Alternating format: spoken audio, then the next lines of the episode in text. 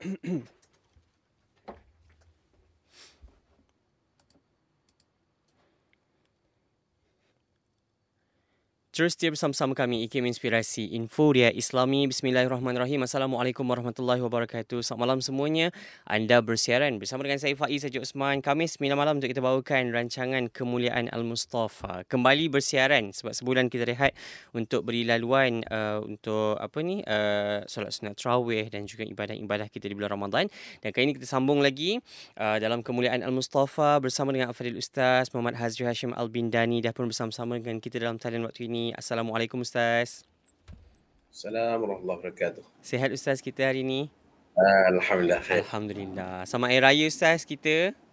Ya, selamat raya insya-Allah. Insya-Allah banyak yang kita nak nak pelajari sama-sama, kita nak sambung. Harapan saya agar pendengar kita masih setia dapat mengikuti pengajian ilmu kemuliaan Al-Mustafa dan banyak yang dah kita bawakan uh, perbincangan sebelum ini dan antara kemuliaan-kemuliaan yang dah pun kita dengarkan berkaitan dengan baginda Rasul sallallahu alaihi wasallam. Dan kali ini keistimewaan selanjutnya yang akan kita dengarkan perkongsian daripada ustaz tentang interaksi alam dengan baginda. InsyaAllah kita nak belajar sama-sama. Anda boleh terus menonton menerusi Facebook dan juga YouTube. Serta dengarkan di Radio Ikim waktu ini. Ustaz, kita nak teruskan pengajian kita malam ini. Ustaz, silakan. Bismillahirrahmanirrahim. Assalamualaikum warahmatullahi wabarakatuh. Alhamdulillah wassalatu wassalamu ala rasulillah wa ala alihi wa sahbihi wa man wala. Qala rabbi syrah li sadri wa silli amri wa ahlul uqdatan min lisani yafqahu qawli. Rabbi Yasir wa la tu'asir Rabbi Tamim bi khair. Terima kasih pada DJ kita Haji Faiz Haji Osman. Hafizahullah Mata'ullah bi sihatin wa afiyah. Para asatizatul kiram Ahbabuna fillah Muslimin dan muslimat Yang dirahmati Allah subhanahu wa ta'ala. Alhamdulillah sesudah sebulan kita uh, bercuti dalam bulan Ramadan. Uh, dan sekarang ni uh, rasanya taklah terlalu jauh untuk kita mengucapkan uh, selamat hari raya Aidilfitri zahir batin semua. Dan insyaallah pada malam ni kita nak sambung berkenaan dengan syaraful mustafa kemuliaan Rasulullah sallallahu alaihi wasallam sebagaimana dalam pengajian kita yang lalu kita berbicara berkenaan dengan uh, Isra Mi'raj kita dah berbicara berkenaan dengan uh, ya bagaimana uh, kemuliaan yang Allah berikan kepada baginda sallallahu alaihi wasallam di mana alam ini ia berinteraksi dengan baginda Nabi sallallahu alaihi wasallam. Dalam peristiwa pembukaan kota Mekah contohnya bagaimana Rasulullah sallallahu alaihi wasallam bila Nabi kita masuk ke kota Mekah yang berlaku pada 20 Ramadan tahun ke-8 daripada hijrah Rasulullah sallallahu alaihi wasallam walaupun baginda sallallahu alaihi wasallam telah ya, menghantar ataupun uh, menitipkan uh, wakil untuk memaklumkan siapa yang berada di dalam rumah Hakim bin Hizam dia selamat, siapa yang berada di dalam rumah Abu Sufyan eh, dia selamat, siapa yang berada dalam rumahnya sendiri juga selamat. Ya dan siapa yang berada dalam karangan masjid juga selamat, orang ramai lebih ha, ya lebih rasa selamat bila berada di masjid masya-Allah. Maka mereka berkumpul selama ramainya di dalam uh, Masjidil Haram. Maka saat baginda sallallahu alaihi wasallam tiba baginda sallallahu alaihi wasallam ya uh, uh, berkata kepada orang-orang Mekah aku masih mengenali seketul batu satu batu yang dulunya memberi salam kepadaku. Ha ya ini contoh interaksi bagaimana ya seketul batu berinteraksi dengan Rasulullah sallallahu alaihi wasallam di mana batu tersebut dia mengucapkan salam kepada Rasulullah sallallahu alaihi wasallam qabla an ub'as sebelum aku diutuskan lagi kata Nabi Ya begitulah Allah Subhanahu wa taala muliakan Rasulullah sallallahu alaihi wasallam sehinggalah ditundukkan alam ini ya untuk Rasulullah sallallahu alaihi wasallam. Dipermudahkan kepada baginda hatta dengan kita katakan uh, batu mana ada ya mana ada mulut. Faiz ya tiba-tiba ha. tiba-tiba boleh bersuara ha, ya sebab apa? Sebab Allah yang menjadikan dia bersuara ha, ya begitulah maksudnya ya batu menyampaikan salam kepada Rasulullah sallallahu alaihi wasallam. Jadi uh, banyak lagi ha ya yang berlaku. Antaranya ialah bagaimana batu-batu kecil lah ya yang berada di tangan Rasulullah sallallahu alaihi wasallam ya bertasbih. Ha ya memuji Allah Subhanahu wa taala. Ini juga merupakan mukjizat yang Allah Subhanahu wa taala nak tunjukkan kepada kita tentang kemuliaan Rasulullah sallallahu alaihi wasallam. Bila kita bicara berkenaan dengan mukjizat, maka mukjizat ialah bukti nyata tentang kenabian. Ha, ya maka dengan sebab itulah dalam setengah-setengah kitab para ulama mengarang dengan judul Dalailun Nubuwah, mhm. tanda-tanda kenabian. Kerana mukjizat itu sendiri merupakan tanda kenabian dan ya, dalam setengah-setengah kitab pula para ulama mengarang dengan tajuk mukjizat ha, ya Rasulullah SAW. Jadi uh, uh, di, diriwayatkan ya, oleh Imam At-Tabarani sebuah hadis daripada Abi Zar Al-Ghifari radhiyallahu taala anhu.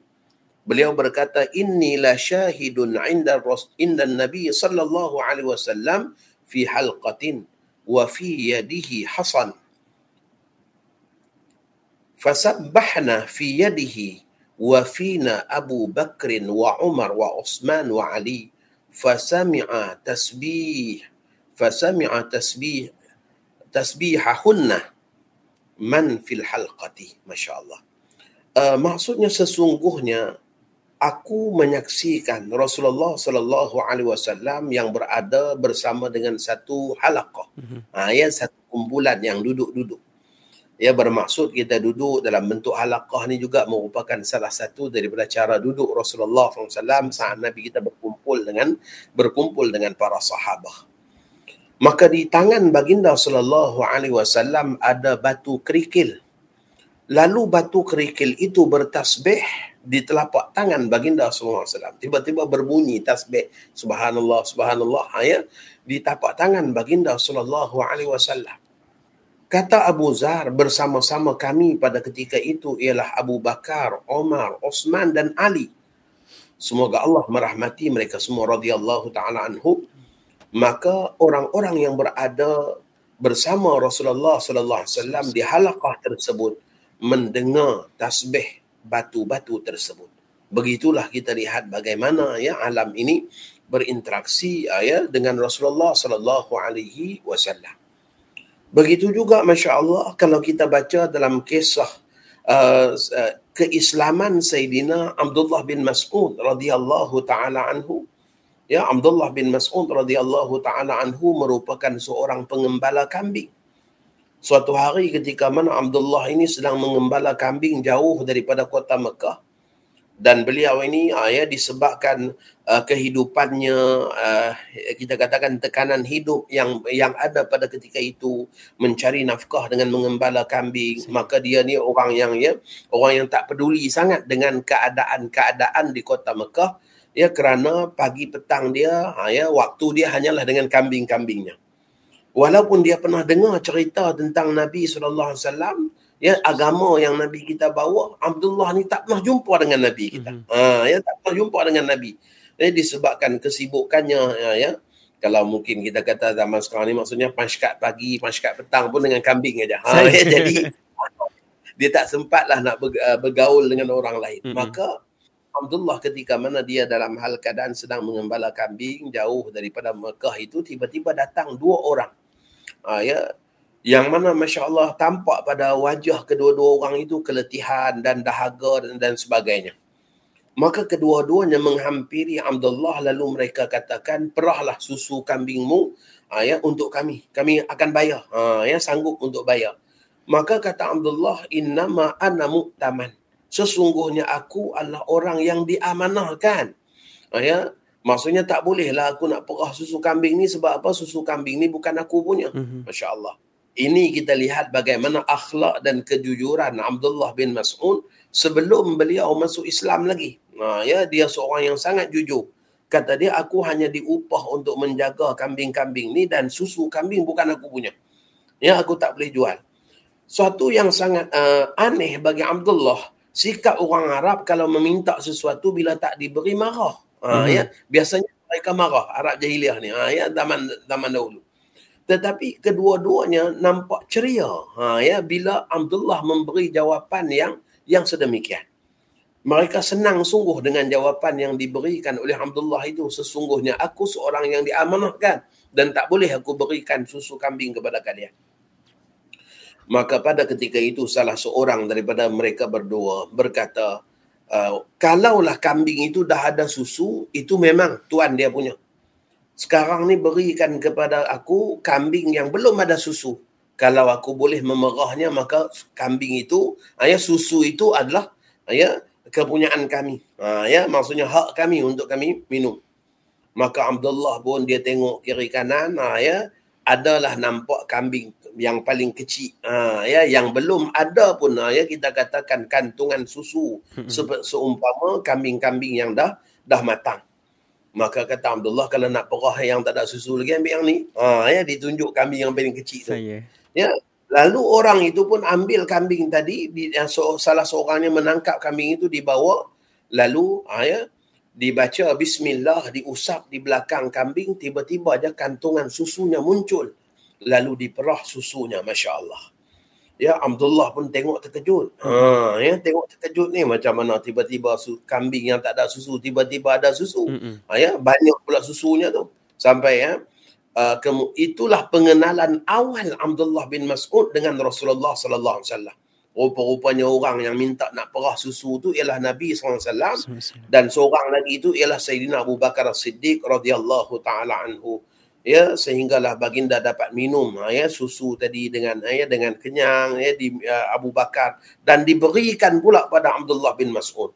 Maka Abdullah mengatakan aku minum susu itu dalam hal keadaan hatiku masih lagi berbolak-balik. Ha, ya tak percaya macam mana kambing yang kecil boleh ada susu. Mm-hmm. begitulah kita lihat bagaimana Allah Subhanahu wa taala ha, ya menundukkan alam ini. Ha ya? Hatta dengan kambing yang tak ada susu pun Allah bagi jadi ada susu untuk Rasulullah sallallahu alaihi wasallam. Ha ya? Jadi uh, itulah awal-awal pengenalan Abdullah bin Mas'ud yang menyebabkan beliau akhirnya ya beriman kepada Rasulullah sallallahu alaihi wasallam. Hababuna fillah. Begitulah juga kalau kita baca dalam kisah hijrah Rasulullah sallallahu alaihi wasallam macam mana Rasulullah sallallahu alaihi wasallam dan Abu Bakar Siddiq serta ya peneman mereka uh, singgah di perkemahan Ummu Ma'bad. Uh, ya seorang wanita yang tinggal di eh, di uh, Sahara yang mana hidupnya berpindah randah dalam hal keadaan ya, mengembala kambing dan juga ya dia seorang yang sangat uh, sangat terkenal. Ummu Ma'bad ni terkenal sebagai satu keluarga yang suka menyediakan hidangan makanan kepada para musafir yang singgah di tempat mereka. Ha ya.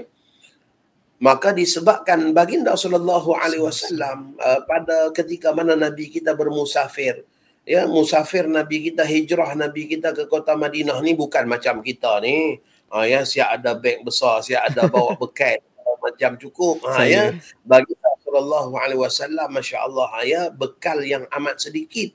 Ha, ya sehinggalah ha, ya Abu Bakar bawa duit aja. Ha, ya bawa kita katakan dinar ya untuk dijadikan belanja. Kalaulah boleh beli sesuatu di jalanan. Mm-hmm maka apabila singgah di perkampungan ataupun kita katakan perkemahan Ummu Ma'bad uh, baginda sallallahu alaihi wasallam ya disambut oleh ya Ummu Ma'bad ni ya dengan ramah. Walaupun Ummu Ma'bad ni tak kenal Rasulullah SAW dan juga uh, ya dan juga orang yang bersamanya. Cuma dia mengatakan bahawa ya tahun ni kami menghadapi kemarau dan suasana ya uh, buntu disebabkan ya makanan yang tak banyak Ya, kalaulah aku ada kurma, aku beri pada kalian. Kalau ada daging nak beri pada kalian. Tetapi umum makbat kata tak ada apa. Ha, ya. Waktu sampainya Nabi SAW itu, tidak ada makanan yang boleh diberikan. Walaupun uh, ya Abu Bakar ada bawa bekal. Ha, kita katakan dinar yang boleh digunakan untuk membeli. Tetapi uh, ya, uh, disebabkan umum makbat tak ada apa. Sebiji kurma pun tak ada, Masya Allah.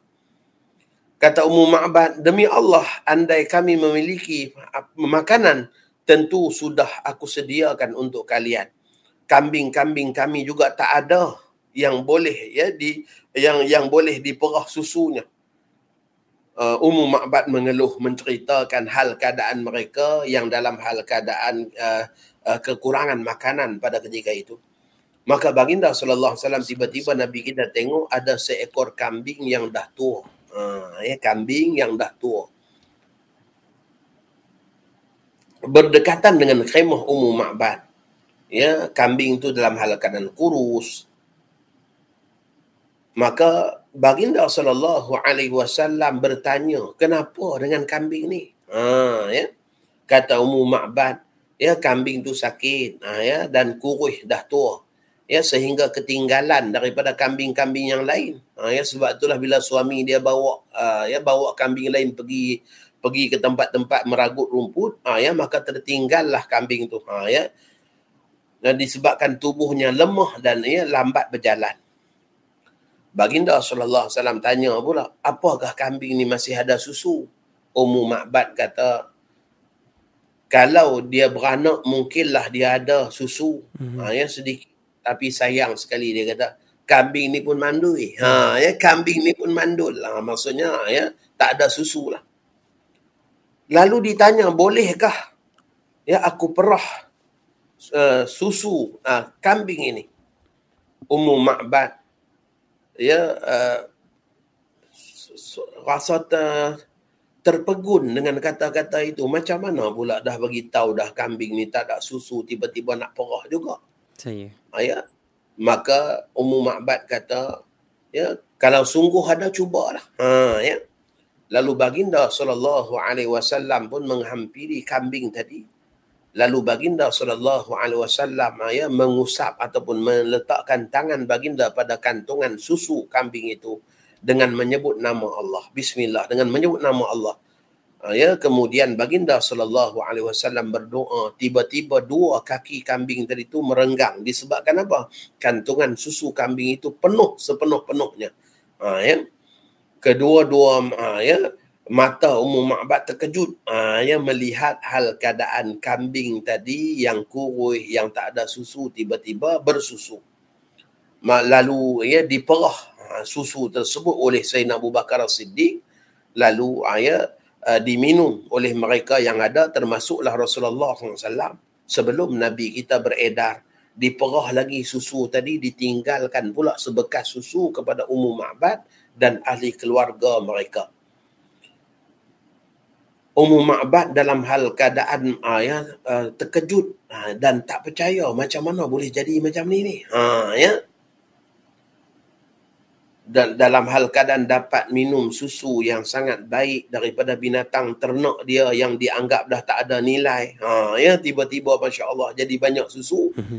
ha, itu semua adalah barakah Rasulullah sallallahu alaihi wasallam. Apabila baginda sallallahu alaihi wasallam dan rombongan baginda beredar uh, tak lama sesudah itu suami Ummu Ma'bad pulang ya, daripada ya uh, membawa kawanan kambing dia dia terkejut melihat hal keadaan susu yang ada di rumah dia. Ya dia tanya daripada mana datang susu ni? Mhm. disebabkan ya disebabkan apa? Disebabkan kambing-kambing yang bersusu semua dia bawa ha, ya. Maka kata umum ma'bad tadi ada singgah seorang yang sangat berkat. Mhm. entah macam mana dia pergi pegang kambing kita dia baca sesuatu tiba-tiba kambing kita yang sakit tu yang tak yang yang tak sehat itu tiba-tiba aja ha, ya susunya penuh ha, ya. Bahkan ada dalam kalangan ulama yang meriwayatkan susu kambing itu tidak pernah uh, tak pernah habis ha, ya sentiasa ada sampailah zaman uh, Sayyidina Umar Al-Khattab radhiyallahu taala anhu ya sehingga suaminya mengatakan mungkin itulah lelaki yang dicari-cari oleh orang-orang Quraisy sekarang ini di serata tempat mereka sedang mencarinya. Ya demi Allah kalau aku bertemu lagi dengannya ya asbahtu lahu mi'wan aku akan jadi ah, ya pendokongnya. Yakni orang yang juga bersama-sama dengan uh, dengan baginda sallallahu alaihi wasallam. Dan sungguh Ummu Ma'bad ni uh, ya berhijrah ke kota Madinah dan memeluk agama Islam bersama suaminya bahkan ya saudaranya juga ya, turut gugur syahid di dalam ya dalam peperangan uh, di dalam peristiwa pembukaan kota Mekah. Demikianlah uh, Faiz kita lihat hmm. bagaimana Allah Subhanahu wa taala ya uh, memudahkan uh, Rasulullah sallallahu alaihi wasallam sehingga bekal uh, makanan untuk baginda Nabi uh, dan begitulah juga para sahabatnya Allah berikan dalam bentuk uh, ya, yang sedemikian. Begitulah juga kalau kita imbau balik mm-hmm. kisah uh, ya, kisah uh, Allah sallallahu alaihi wasallam Muhammad uh, kisah Halimatus Sa'diyah. Ya bagaimana kalau kita baca dalam kitab-kitab sirah kambing-kambing Halimatus Sa'diyah semuanya gemuk-gemuk mm-hmm. uh, ya dan susunya banyak sehingga pengembala-pengembala kambing semuanya marah kepada budak-budak suruhan mereka kenapa kambing-kambing mereka semua kurus-kurus sedangkan kambing Halimah gemuk-gemuk ha, ya? disuruh budak gembalaan mereka ni bawa kambing mereka pergi ke tempat kambing Halimah ha, ya? tetapi bila balik kambing Halimah dia gemuk Masya Allah ha, ya? Ha, ya demikianlah masya-Allah berkatnya Rasulullah sallallahu alaihi wasallam itu sehingga Allah Subhanahu wa taala jadikan apa juga yang berhubung dengan baginda sallallahu alaihi wasallam itu ada keberkatan. Hababuna fillah muslimin dan muslimat yang dirahmati Allah Subhanahu wa taala. Banyak lagi kisah-kisah berkenaan dengan interaksi uh, ya uh, alam ini dengan Rasulullah sallallahu alaihi wasallam.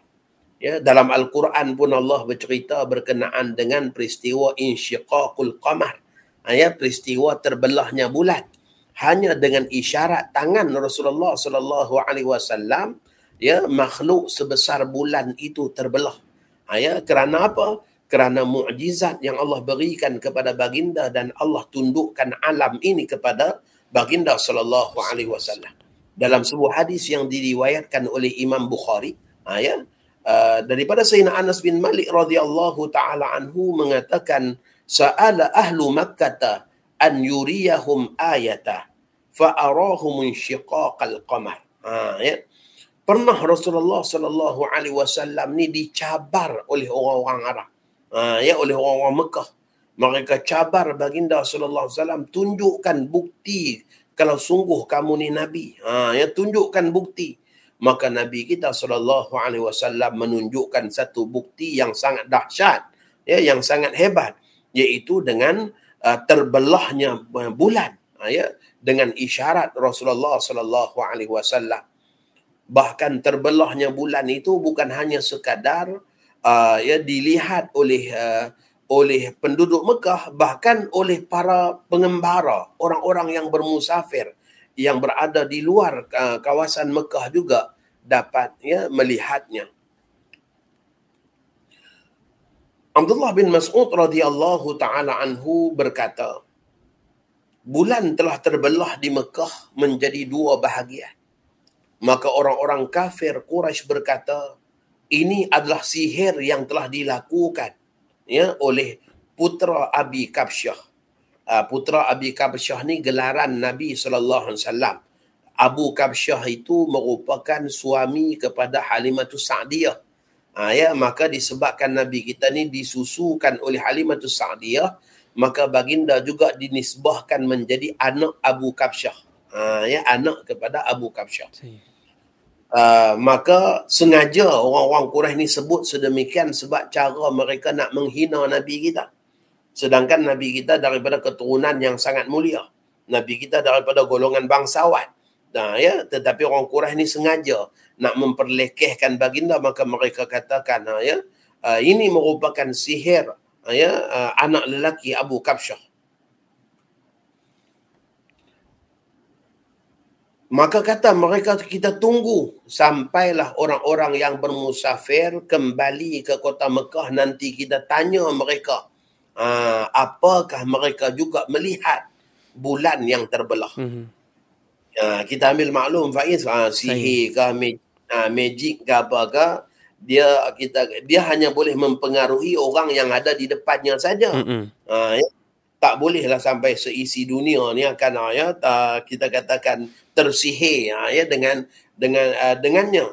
Maka dengan sebab itulah orang-orang Quraisy ni kata tak apa ni mungkin sihir Muhammad jadi kita tunggu tengok. Uh, ya orang-orang musafir balik nanti. Mm-hmm. Uh, ya kalau dah orang musafir kata tak ada pun berlaku bulan terbelah sungguhlah Muhammad hanya mengamalkan sihir yang boleh menyihir orang di depan dia aja sebab tukang sihir dia tak boleh nak sihir orang yang berada jauh daripada mm-hmm. dia.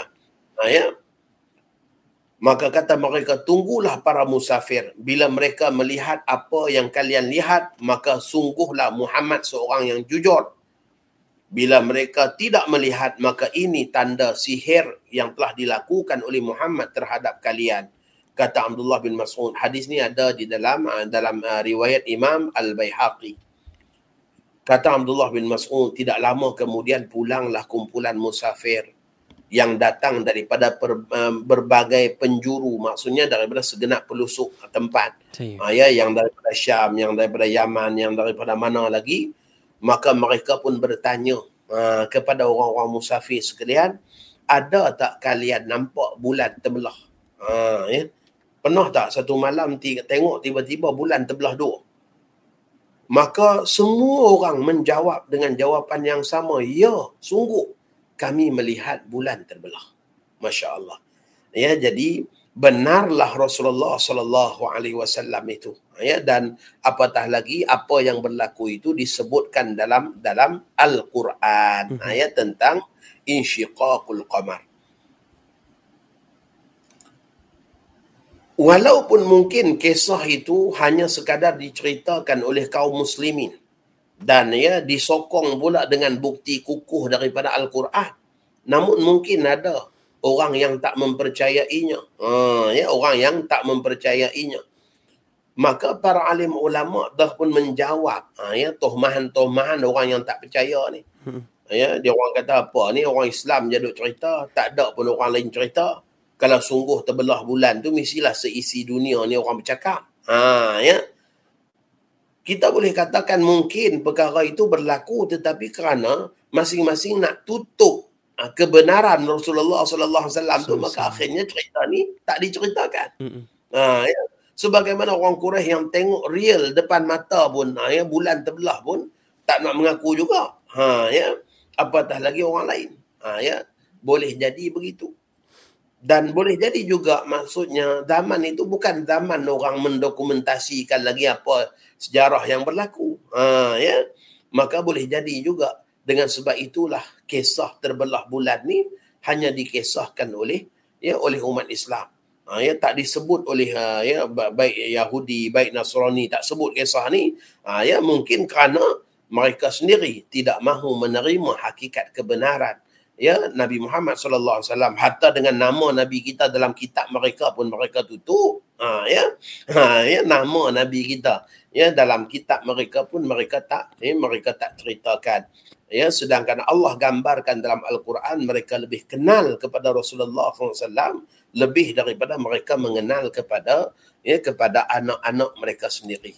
Itu juga salah satu tanda kita lihat bagaimana Allah Subhanahu wa taala ya jadikan alam ini berinteraksi dengan ayat Rasulullah sallallahu alaihi wasallam semuanya dengan kehendak Allah ya tetapi ia merupakan satu kemuliaan yang Allah berikan kepada Rasulullah sallallahu alaihi wasallam kalau macam kita ni pergi tunjuk tangan kat bulan tak ada apalah. Saya. tak terbelah lah sampai kiamat pun. ha ya. Ha, ya tapi Rasulullah SAW tidak sedemikian kerana itulah keperbezaan mukjizat yang Allah berikan ya kepada baginda sallallahu alaihi wasallam. Baik kita nak cerita pula Faiz mungkin mm-hmm. selama ni kita duk tengok dalam cerita fiksyen aja pokok berjalan. Ha ya pokok boleh berjalan pula kita duk tengok dalam cerita-cerita fiksyen aja dia boleh keluar akak dia pergi berjalan pula ha mm-hmm. ya maka dalam dalam ya dalam riwayat para alim ulama kita juga ha, ya contohnya Imam Al-Baihaqi ada meriwayatkan sebuah hadis ya daripada Sayyidina Jabir bin Abdullah radhiyallahu taala anhu ya di dalam kitabnya Dalailun Nubuwah. Ha, kitab Dalailun Nubuwah bagi Imam Al-Baihaqi ini salah satu daripada kitab yang menghimpunkan bukti buk sekian banyak bukti-bukti kebenaran kenabian Rasulullah sallallahu alaihi wasallam. Ya, ah, panjang matan hadisnya tu saya baca ya saya ter- terjemah langsung aja mm-hmm. supaya uh, kita dapat meringkaskan uh, masa uh, ya Terima kasih pada kawan-kawan yang rajin buat catatan. Saya. Ya, terima kasih yang duk bagi salam dan sebagainya ha ya yang duk menyapa kita. Baik. Daripada Jabir bin Abdullah radhiyallahu taala anhu berkata, kami keluar bersama Rasulullah sallallahu alaihi wasallam dalam satu perjalanan jihad. Ha, perjalanan panjang. Ya, perjalanan yang jauh. Rasulullah sallallahu alaihi wasallam pada ketika itu ayah hendak buang air. Hmm. Maksudnya Nabi kita nak qada hajat. Ya, Nabi kita nak qada hajat.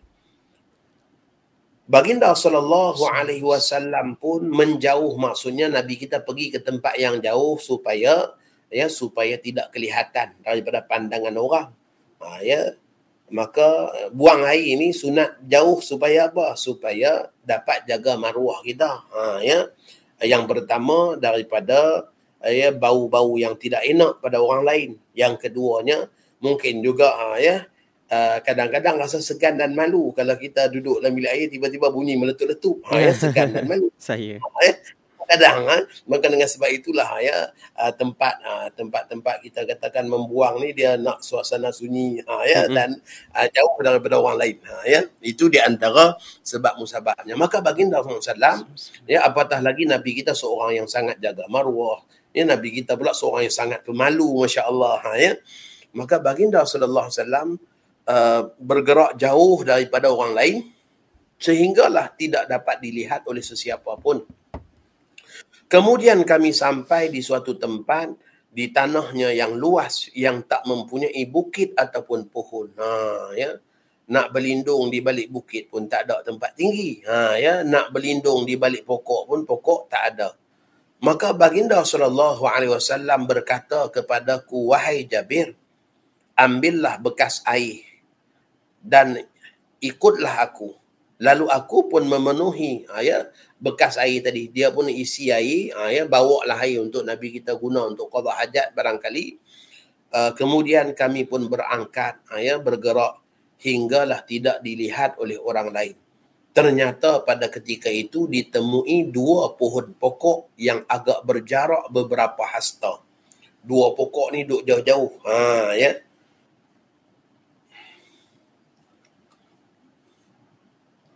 Ternyata ada dua pohon yang berjarak beberapa hasta.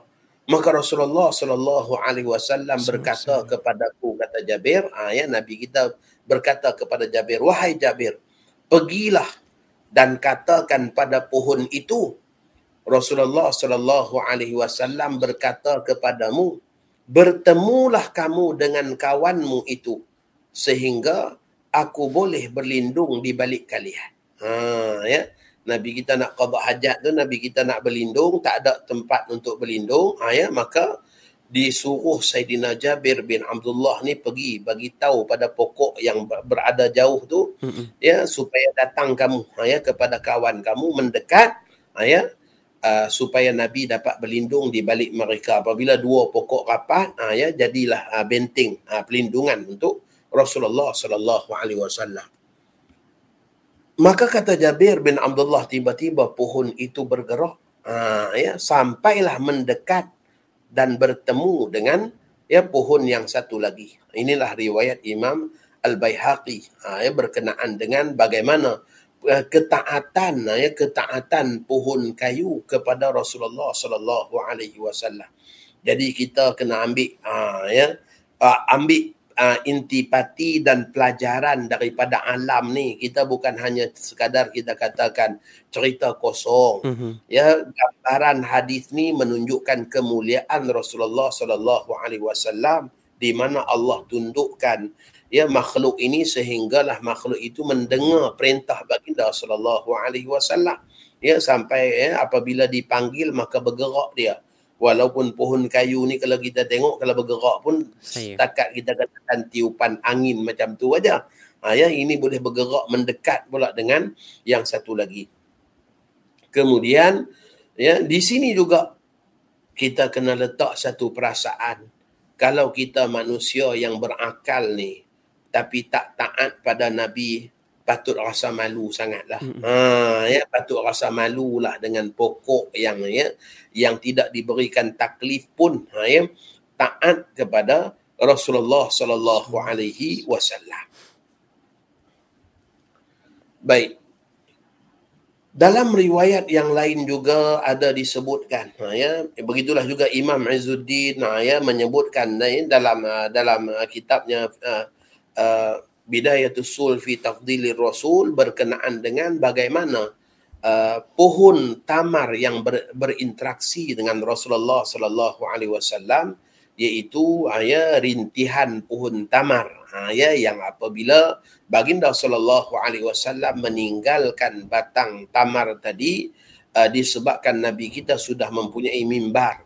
Sebelum baginda sallallahu alaihi wasallam ada mimbar baginda sallallahu alaihi wasallam selalu bersandar ataupun berpaut pada satu tunggul batang kurma yang ada di dalam Masjid Nabawi. Kemudian bila sahabat-sahabat dalam kalangan orang Ansar uh, mereka dapati orang ramai ya kemudian orang yang berada jauh di belakang mungkin tak nampak baginda sallallahu alaihi wasallam maka mereka cadangkan untuk mereka membina sebuah mimbar.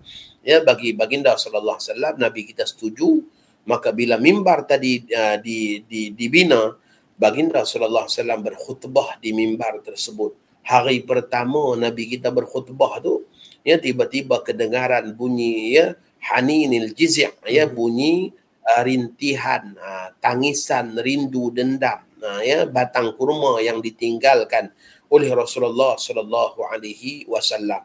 Demikianlah bagaimana ditunjukkan kepada kita ya alam ini mencintai Rasulullah sallallahu alaihi wasallam. Nabi kita datang ni nabi kita bawa ya rahmat seribu satu rahmat. Dan baginda lah kita katakan simbol kasih sayang yang sangat hebat. Sehingga kan masya Allah kasih sayang baginda itu bukan hanya sekadar uh, kita katakan uh, ya dirasai oleh manusia dan juga jin.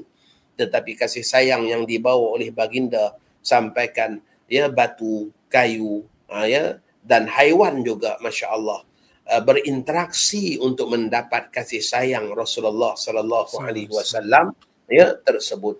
Uh, maka pohon itu ya menangis.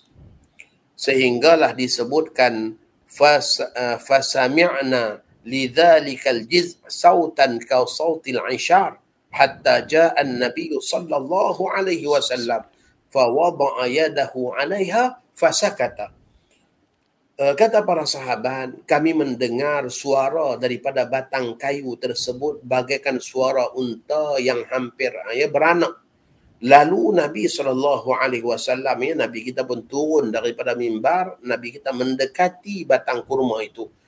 Kemudian meletakkan tangan baginda SAW pada batang kayu tersebut. Sehingga akhirnya ya uh, batang kayu itu ya terdiam.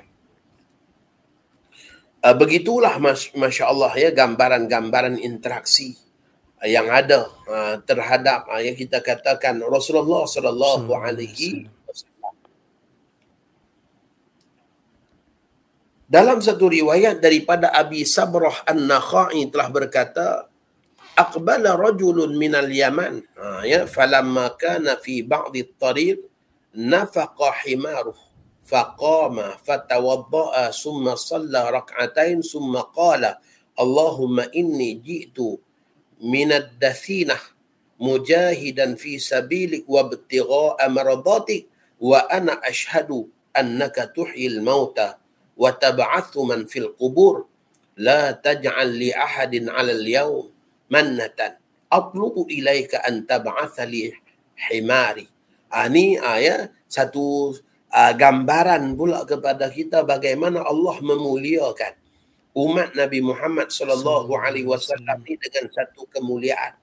Kalaulah dengan baginda sallallahu alaihi wasallam itu dimuliakan sampai ke peringkat alam berinteraksi dengan baginda dan ya Allah me, me, menjadikannya batang kurma yang dah mati pun boleh uh, tiba-tiba boleh menangis uh, ya maka bagaimana pula uh, mukjizat yang Allah berikan uh, ya kepada nabi-nabi yang terdahulu boleh menghidupkan orang mati.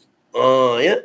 Nabi yang terdahulu boleh menghidupkan orang yang yang mati contohnya seperti Nabi Isa alaihi salam apabila Nabi Isa alaihi salam uh, ya uh, berdoa Allah hidupkan orang yang dah mati. Begitu juga kita duk baca dalam surah Yasin tu. Uh, ya dalam surah Yasin uh, cerita tentang penduduk Antakhiyah macam mana tiga orang nabi yang diutuskan ya kepada satu penduduk kampung ya yang akhirnya masya-Allah ya mereka ni berdakwah tetapi dakwah mereka ditentang untuk membuktikan benarnya dakwah mereka itu berlaku mukjizat. Di mana seorang yang mati dengan berkat doa tiga orang nabi ini tiba-tiba boleh hidup semula. Ha, ya boleh hidup semula. Maka itu mukjizat nabi yang terdahulu menghidupkan orang yang mati ya ulama mengatakan bahawa mukjizat Nabi Muhammad lebih dahsyat lagi. Ha, ya kenapa? Bukan menghidupkan orang yang mati pada hidup tubuh tetapi menghidupkan hati-hati yang mati. Ha, ya berapa banyak ha, ya, berapa banyak hati-hati yang mati tetapi apabila mendapat sentuhan ha, ya Uh, sentuhan dakwah Rasulullah sallallahu alaihi wasallam, mahabbah Nabi sallallahu alaihi wasallam, hati yang mati tadi tiba-tiba hidup dan menjadi pejuang-pejuang agama yang hebat. Kita tengok kisah Sayyidina Ikrimah 22 tahun ya memusuhi Nabi tiba-tiba apabila mendapat santunan Rasulullah SAW Nabi kita maafkan beliau dalam peristiwa pembukaan kota Mekah langsung masuk Islam. Abu Sufyan bin Al-Haris 20 tahun memusuhi Nabi kita. Nabi kita maafkan dia aja langsung Masya Allah dia jadi orang hebat. Ha, ya, dan banyak lagi kisah-kisah yang sedemikian. Ya, dan maka ada orang ha, ya, ada orang pilot tanya hmm. ha, ya, kepada para ulama kita ni. Saya. Tak ada mukjizat Nabi Muhammad ni menghidupkan orang mati. Ha, ya, kalaulah dengan kita katakan uh, nabi-nabi terdahulu menghidupkan orang mati tak adakah mukjizat Nabi Muhammad ni menghidupkan benda yang dah mati? Ha ya. Maka ulama mengatakan bahawa hidupnya batang kurma yang mati tadi itu lebih dahsyat. Ha ya daripada hidupnya manusia yang yang mati ha ya sebab batang kurma yang dah dipotong dikerat ha ya jadi tunggul ataupun tiang dalam masjid tiba-tiba boleh berbicara. Mhm. Dan kemudiannya Imam Baihaqi ini dalam Dalailun Nubuwah ni dia datangkan kepada kita satu uh, contoh bagaimana masya-Allah uh, satu riwayat uh, yang yang dikatakan riwayat yang sahih bagaimana berkat doa umat Nabi Muhammad aja benda yang mati hidup semula. Ha ya. Itu matan hadis yang saya dah baca tadi iaitu daripada Abi Sabrah dia berkata seorang lelaki dari Yaman berpergian yakni dalam musafir ketika sampai di suatu jalan tiba-tiba himarnya mati. Oh kaldai dia mati di pertengahan jalan kemudian dia pun bangun lalu berwudu lalu menunaikan solat dua rakaat dan berdoa. Ha, ya orang ni pun berdoa kepada Allah. Ya Allah aku datang dari uh, Dastaniyah dalam hal keadaan bertujuan untuk berjihad di jalan agama. Mhm. dan dengan tujuan untuk mencari redamu aku bersaksi ya Allah engkau dapat menghidupkan yang mati dan dapat membangkitkan orang ya daripada kubur. Yang Allah lah yang akan membangunkan manusia di padang mahsyar kelak ya semua ahli kubur akan di akan dibangunkan. Janganlah engkau jadikan keadaanku sebagai anugerah bagi musuhku hari ini. Ya janganlah dengan dengan ya dengan kaldai dah mati nanti ya, ya mudahlah musuh nak memenangi. Ha, ya nak menguasai dia disebabkan dia lemah terpaksa berjalan kerana kaldai dia mati. Maka dia berdoa dia kata janganlah keadaanku ini jadi ya sebab kemenangan kepada musuh. Aku memohon kepadamu ya Allah agar engkau hidupkanlah kembali himarku ini. Faqama al-himaru yanfaddu udhunaihi. Lalu himar tadi kaldai tadi tiba-tiba bangun kembali dan menggerak-gerakkan kedua telinganya. Ha ya. Ini juga hadis yang diriwayatkan oleh Imam Al-Baihaqi dalam Dalailun Nubuwah. Ketika mana uh, membuat komentar terhadap riwayat ini uh, ya, Imam Baihaqi mengatakan bahawa ini juga menunjukkan satu kemuliaan yang tersendiri bagi Rasulullah sallallahu alaihi wasallam. Kerana Allah mengurniakan penganugerahan kepada umat baginda sallallahu alaihi wasallam sebagai satu tanda Allah memberikan kemuliaan kepada baginda. Ha, ya? Sehingga dihidupkan binatang yang dah mati itu hanya barakah doa seorang umat. Begitulah kalau kita katakan benda-benda ajaib dan pelik ini berlaku kepada uh, para nabi dan rasul maka ia dinamakan mukjizat. Ha, Faiz. Hmm. Tetapi apabila benda-benda yang uh, ganjil uh, ya dan aneh ini berlaku kepada orang biasa ya kepada selain daripada para nabi dan rasul maka ia barangkali boleh kita anggapkan sebagai satu karamah ha, ya satu kemuliaan ya. Uh, sebagaimana kata Imam Al-Baihaqi wa mislu hadza yakunu karamatan li sahibi syariah haitsu yakunu fi ummatihi mislu hadza Ha, ya, ini sebagai satu tanda kemuliaan yang Allah tunjukkan ya kepada kita terhadap uh, Rasulullah sallallahu alaihi wasallam sehinggalah ya, dalam kalangan umatnya saja Allah muliakan sehingga kan ya di, di dikabulkan permintaan sampaikan binatang yang mati tadi itu ya hidup semula. Itulah sebahagian daripada kisah-kisah yang ya yang dapat kita nak kongsikan Saya. berkenaan dengan ya interaksi alam ni terhadap Rasulullah sallallahu alaihi wasallam. sebenarnya banyak lagi riwayat-riwayat hadis saya berkenaan dengan uh, ya uh, bagaimana dengan binatang bob berbicara mm-hmm. serigala bercakap dan sebagainya. Tetapi saya rasa cukuplah memada dengan beberapa gambaran tadi ha, ya yang ditunjukkan ya kepada kita. Itu insyaallah dalam pertemuan-pertemuan akan datang kita akan sambung lagi pula cerita-cerita kemuliaan Nabi Muhammad dalam aspek-aspek yang lain. Wallahu a'lam. Insyaallah. Jazakallah khair ustaz untuk perkongsian kita kali ini. Kita bawakan bagaimana kisah interaksi alam kepada baginda Rasul sallallahu alaihi wa alihi wasallam. Terima kasih kepada semua sahabat yang dah pun uh, mengikuti siaran kita ini. Berkongsi catatan dekat Facebook dan YouTube. Share. Ha, yang tak sempat dengar tekan button share supaya dapat kawan-kawan kita ataupun hujung minggu lah. Ha, jadi panduan dan juga ikutan serta uh, tontonan kita seisi keluarga insyaallah. Ustaz ada kesempatan kita jumpa nanti. Pertemuan untuk minggu hadapan hari Khamis 9 malam untuk kemuliaan al-Mustafa. Jangan lupa ulangannya kita bawakan nanti untuk sahabat-sahabat pendengar. Ulangan jam uh, 9 malam untuk uh, Sabtu ini. Jadi anda terus tip sama-sama kami. Jumpa lagi ustaz insyaallah. Assalamualaikum. Assalamualaikum Buat anda terus setia pastikan dengarkan IKIM Inspirasi Info Ria Islami.